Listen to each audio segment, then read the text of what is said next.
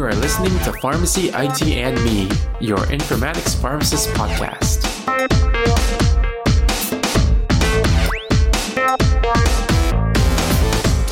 Hey everyone, this is Tony Dow with Pharmacy IT and Me, and welcome to another episode. And on today's episode, we'll be speaking with Dr. David Berkowitz in terms of what he does in pharmacy informatics and technology. And, you know, I'm really excited to have David on the show today. So before we get started, David, how are you doing today? Hey Tony, thanks uh, thanks a lot for having me. I I really appreciate all, everything you're doing for our pharmacy informatics community and for promoting pharmacy informatics. It's really, uh, we love listening to your podcast every week. So thanks again for doing that. Well, yeah, of course. And, you know, thank you so much for taking some time out. I know you're really busy and, uh, you know, just to be on the podcast and sharing your story. And I know you have a really interesting journey. So I'm really like interested in hearing that. So can you kind of just, you know, start off sharing about what your journey kind of started out with, like why you got into pharmacy and, you know, other things like that and how you got into where you are today?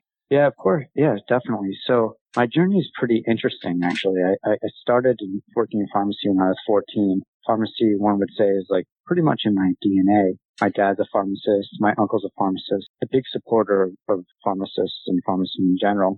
So I started working at Walgreens and uh, I worked all through pretty much through halfway point of my pharmacy education. And then at some point I felt like I wanted to just see another part of pharmacy. And you'll, you'll notice throughout this journey, like I'm somewhat of a restless person in the sense that if there's an urgent problem to solve, I just will move on and try to solve it. So I started thinking that I can make more of an impact, at least from the clinical perspective, by moving into hospital pharmacy. So I got a job at Tufts Medical Center. And from there, I eventually became a clinical pharmacist. So I'm working at the front lines of pharmacy. And I started noticing, you know, a lot of different holes in our system, a lot of workarounds. And I think that everyone who works in healthcare can say that there's just a lot of sort of jerry-rigged workflows. There's, there's definitely, there's definitely more holes than we would like. So thinking that I could impact healthcare more broadly in the sense of finding ways to fill those gaps, I decided to move into pharmacy management. So I moved into pharmacy management and one of the things that is was surprising to me and, and, and, super impactful was every day when you're a hospital administrator in your inbox in your email, you start getting safety reports. So in my case, I'm a pharmacy manager, so I'm getting medication safety reports. And that was really sort of eye opening for me. I didn't I just didn't expect that. And, and, and it was, it really affected the, sort of the trajectory of my career. As I read more and more of these, I, I, I decided I needed to make sort of my life's work to improve medication safety. And I, I was, became sort of obsessed, if you will, singularly focused on improving medication safety. And to do that, I, I spent a lot of time sort of analyzing the problem. And the first thing I noticed was that when you think about medication safety reports, they're self-reported, right? So to me, that tells me that there's probably a lot going on underneath the hood because to submit a report, there's friction. In the sense that means that the amount of safety reports you're getting are in, in some ways just a, a representation of your culture of safety in, in your own institution. So I started spending a lot of time looking deeper. So looking for surrogates, looking for other indicators of patient harm. So for that, I mean things like when a patient has hypoglycemia, one indicator would be a patient who received dextrose 50%, right? Because that's a, a, drug that would be used to, to fix a patient's hypoglycemia. So I started doing some database work to try to analyze and predict what other things that were going on underneath the hood that weren't being reported in the safety reports. So from there, I ended up thinking that I needed to improve my skills at database and, and predictive modeling. So at home, I went home. I would work my day job as a hospital administrator. And at home, I started taking classes in SQL and Python. So that really gave me a pretty strong sort of background into, into how I could go about doing, getting better analytics. So, um, throughout this, another sort of piece of background is my brother is head consultant for AWS, so Amazon Web Services. And he doesn't talk to me about any specific customers, but absolutely we would have discussions about like how Amazon, how they approach problems and how they go about solving the problem. And it became very clear to me that healthcare itself is very behind the times in terms of using analytics to drive business outcomes or using analytics to, in this case, improve patient care. So I ended up to try to solve this. I started using my skills networking throughout my health system and and I actually had a little bit of a sort of side quest where I worked for a company called Pillo Health. And if you haven't heard of them, you can Google them. They're a really neat sort of robotics company. And I ended up working out, working for them because I was became pretty interested in in uh, medication adherence because if you want to prevent harm in the hospital, one easy way is to keep patient healthy at home. So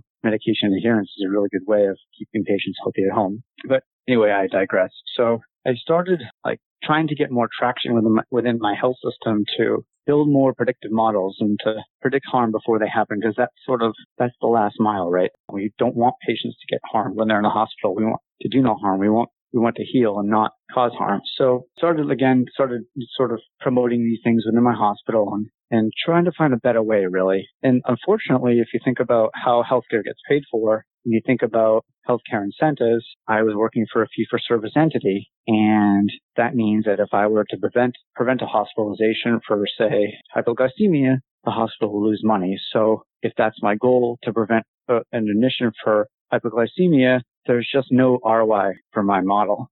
So, not, and not to say that administrators I work with don't care about these things. They, of course they do. It's just that these is the incentive structure that I, I work with and hospital administrators, they have millions of problems they're trying to solve and a lot of different sort of competing agendas that they have to deal with. And, and that sort of my specific mission didn't seem to be as much aligned with the administration that I was working with. And again, I, I don't want to make them sound like they weren't trying to improve patient care. Of course they were, just not specifically in my realm of passion.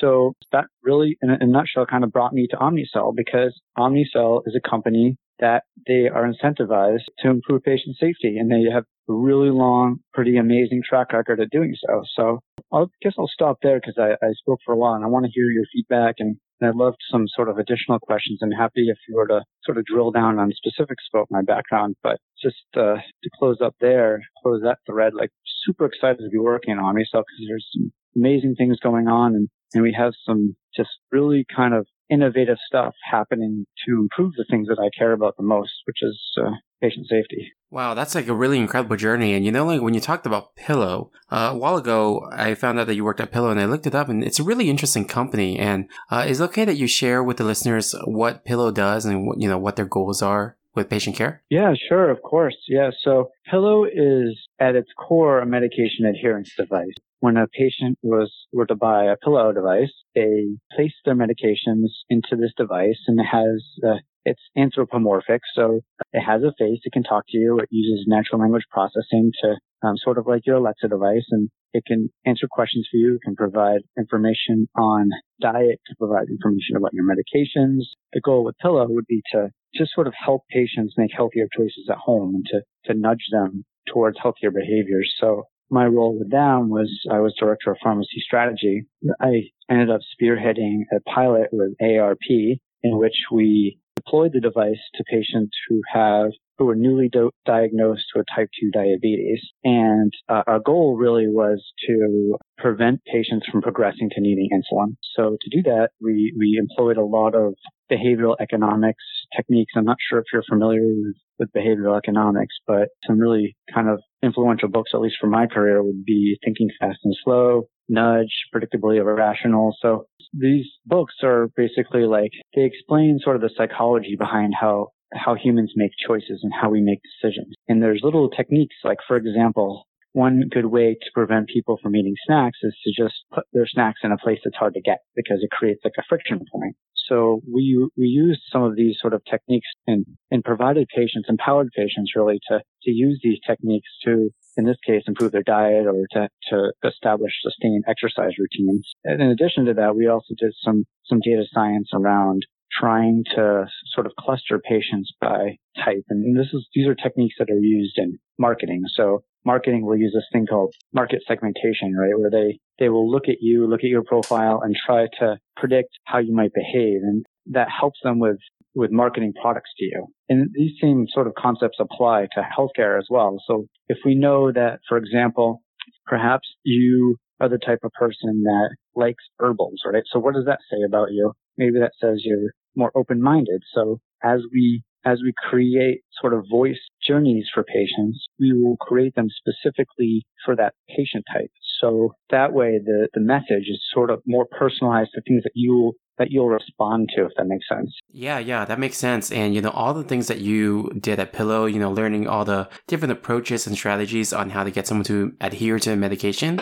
Um, what kind of things did you kind of learn that helped you, you know, kind of apply it at Omnicell? Like, did things apply at, at all or, or are they kind of like different at Omnicell? So absolutely. Yeah, it's a great point. So I'd say the first thing that I learned actually was that I'm not sure if it's really a learning per se, but one thing I really loved about working for Pillo was the teamwork and establishing a team. Not that, not to say, say that I didn't feel like I was working as a team in my hospital pharmacy.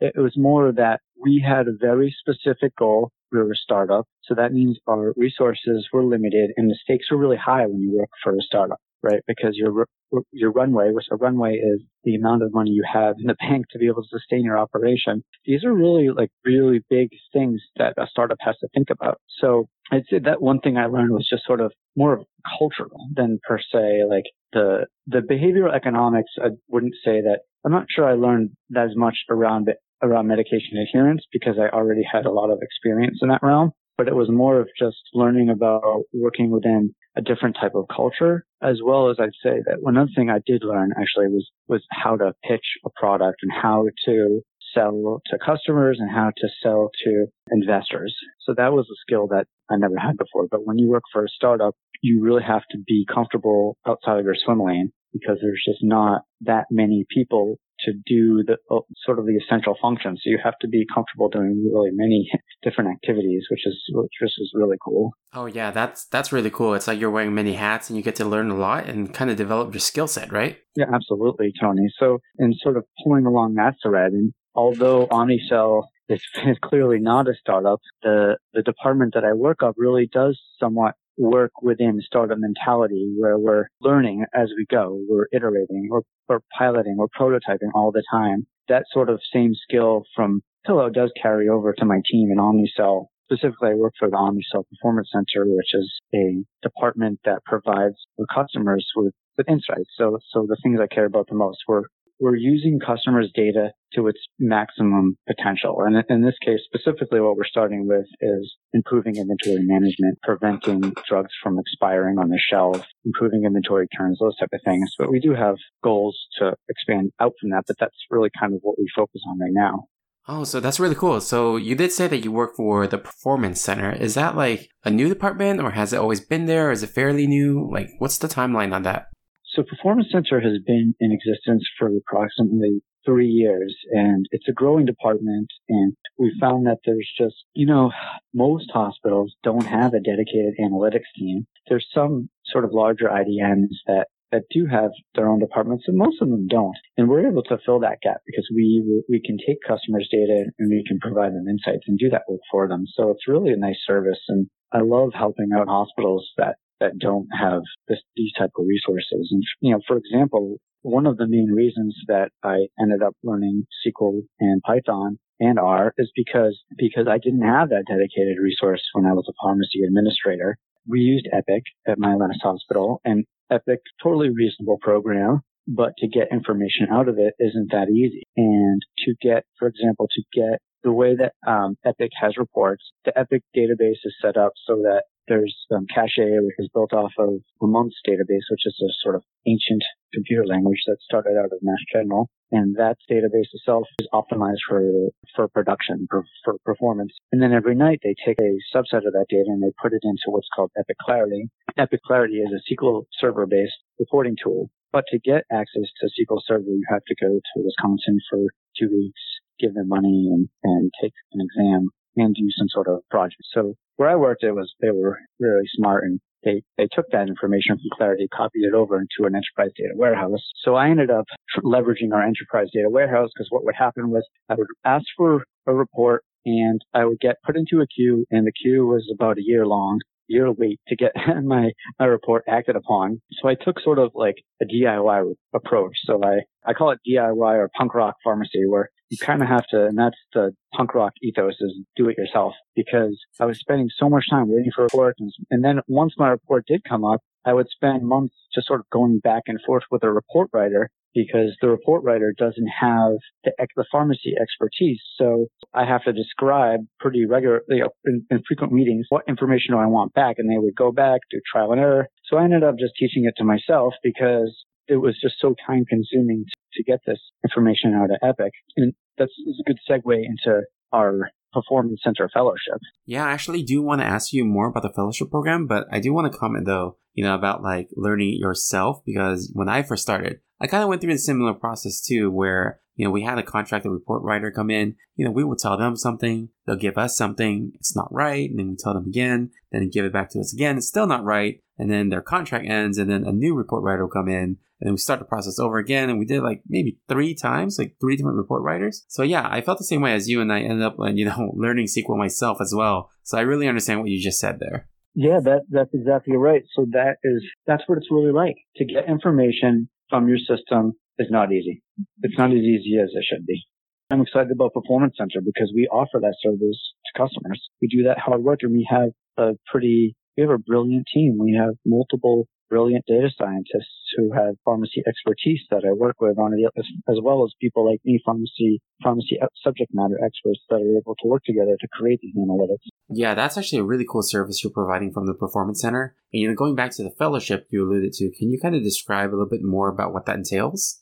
Right. And I, at first, I want to say that a couple of things is that you're an informaticist, you're passionate about technology. I'm passionate about technology, but I think it's pretty safe to say that all of us who are informaticists and who are passionate about technology, we're not techno chauvinists. So I just want to make that clear. We don't think that tech is going to solve the world's problems, but but for me, we, you know, I, I'm in, in this game and I do this work because I'm looking to get I'm looking to get clinicians, pharmacists specifically, out of the basement. I'm looking to I'm looking to give them better tools because if you look at how much work is being spent in a pharmacy, most of that work is sort of what I call scut work. It's just mindless work. It's counting pills, distributing meds. Probably, I believe uh, I've seen some statistics up to like 70% of the clinicians, pharmacy clinicians' time is spent just doing regulatory or pharmacy distribution. We can, we can do better. The computers can do better. Robots can do better. And what I'm aiming at, what I'm trying to get at is when you and I are in a hospital, right? Like this is our job.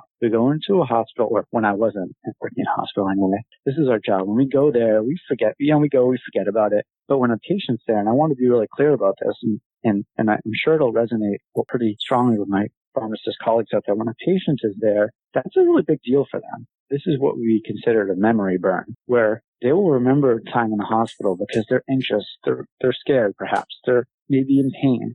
So what I'm trying to get at is to get pharmacists closer to patients, to hold their hand, to explain their meds, to build that connection with the patient. Because at the end of the day, that's what healthcare needs to be, relationship driven. So moving on to the fellowship and why I'm excited about that is, is to build these tools, right? The, the tools I'm talking about, analytics tools, AI, and we already sort of touched on this a little bit. Like you and I have had experience working with programmers, working with report writers. They don't know anything about pharmacy. They can learn and we can teach them, but they'll never really have the subject matter expertise that you and I have. And to build these tools, you need to have that backbone. You need to have the clinical background, operational background. You need to know how to deploy clinical decision support into workflows. You need to know hospital workflows. And who better to do that than pharmacists, right? So what I'm really passionate about, and you could probably tell my voice and I'm getting a little excited about talking about this, is that we as a profession, we as pharmacists have a big opportunity here to contribute to really making transformational change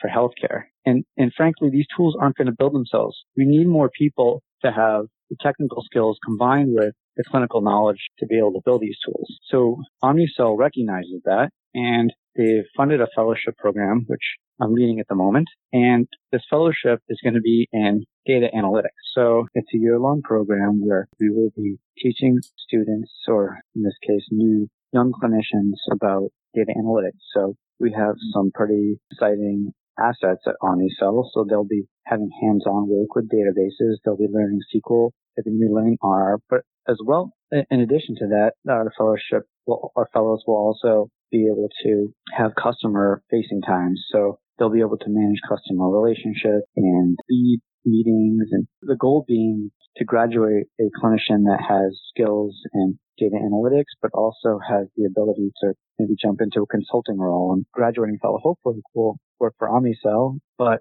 if not, we'll have pretty expertise training and pharmacy database and database management and consulting.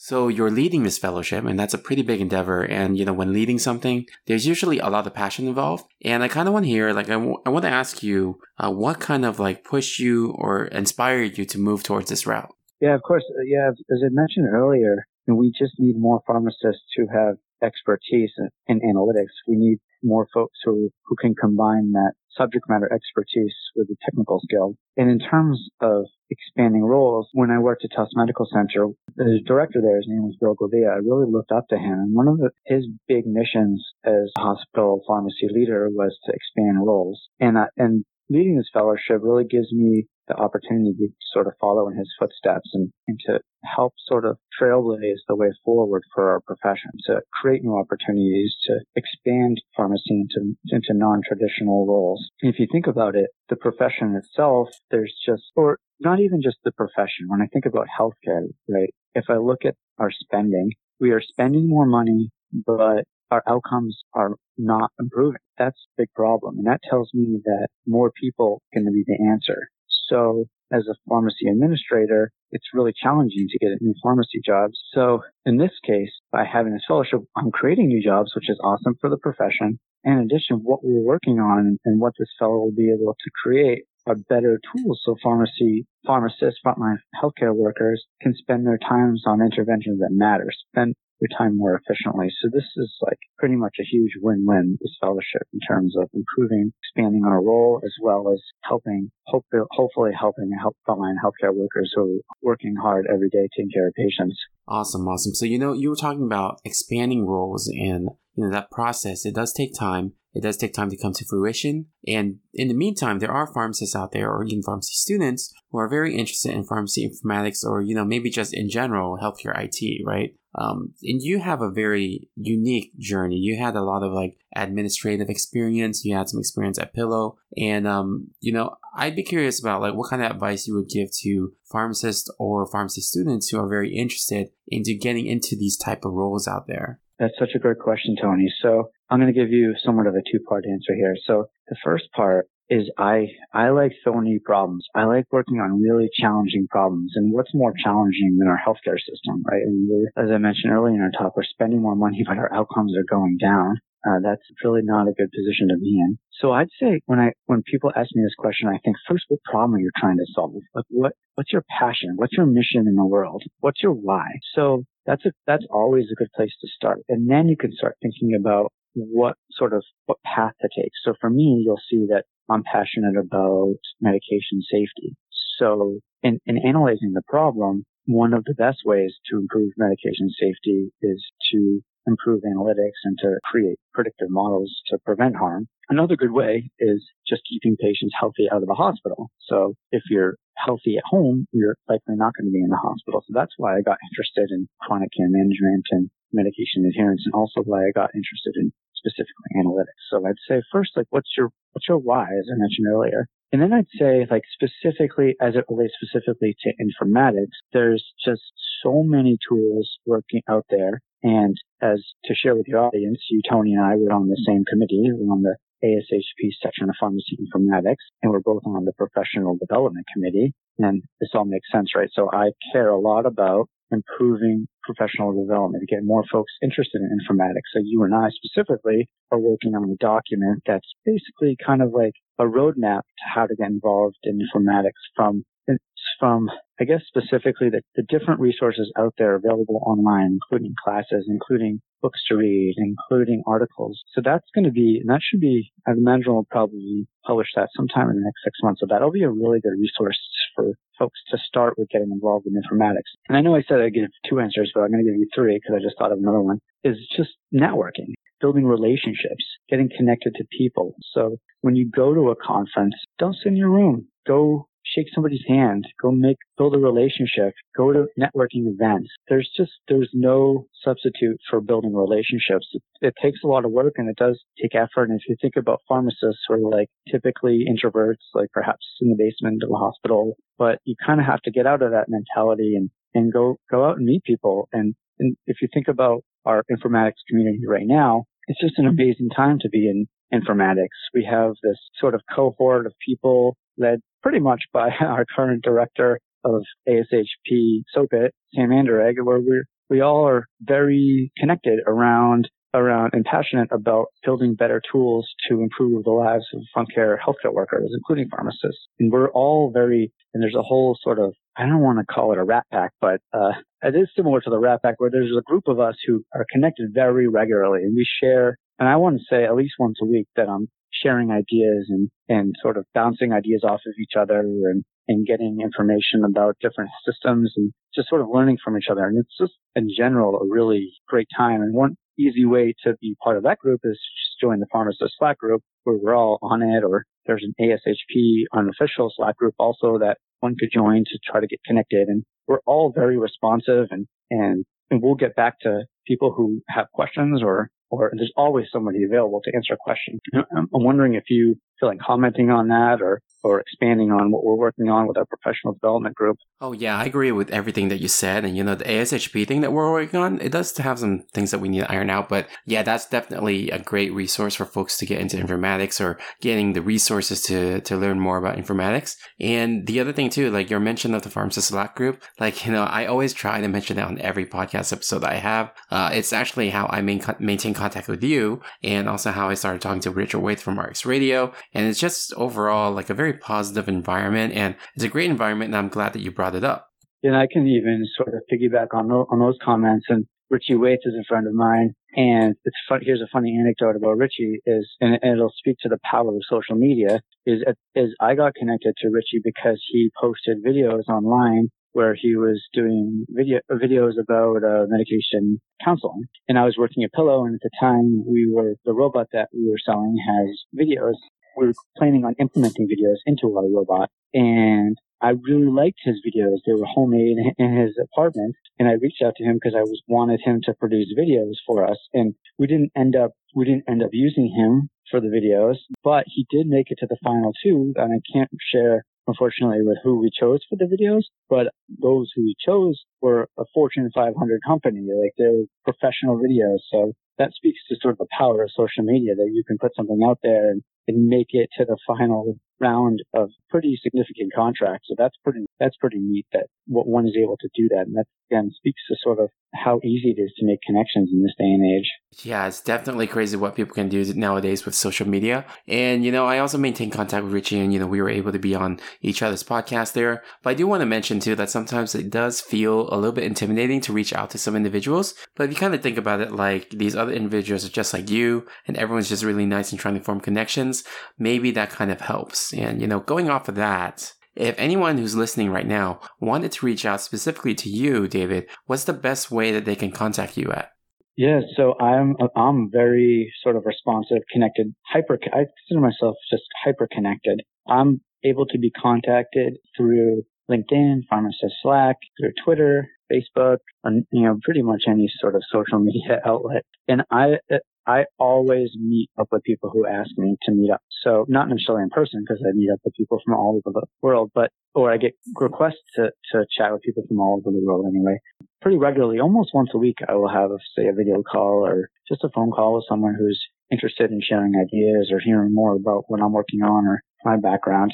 So definitely, please feel free to reach out and I'll schedule a meeting. And just a little bit of a, another sort of story. A couple of years ago, I um, one of is, is pretty clear from this discussion is I care a lot about professional development, and I'm a preceptor for Mass College of Pharmacy. And I started teaching my students Python. I wrote a story in Pharmacist Times about teaching students coding. And from there, I got tons of people reaching out to me. It was super like exciting and interesting that so many people were interested in, in learning more about having pharmacy students getting involved with coding. So um, that's sort of just a quick anecdote about how how easy it is to connect with people. Wow, that's really awesome. And I think there's an underappreciation of how coding is really important. And I, I, really think that, you know, learning coding can help with understanding syntax and understanding how the concept of making a small change in the structure can change the overall meaning. And this is not even just IT, but you know, overall life, right? Like even just email communication, changing, you know, a little bit of the sentence structure can change the entire meaning of the email. So I think it's really great that you got contacted about, you know, like there was a high interest of uh,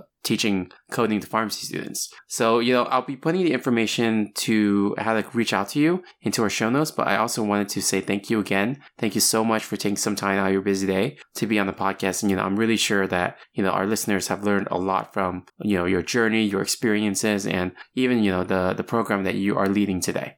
Yeah, my pleasure. And I look forward to seeing you at ASHP Midyear and definitely anyone in the audience, please feel free to reach out to me. I hope to hear from you.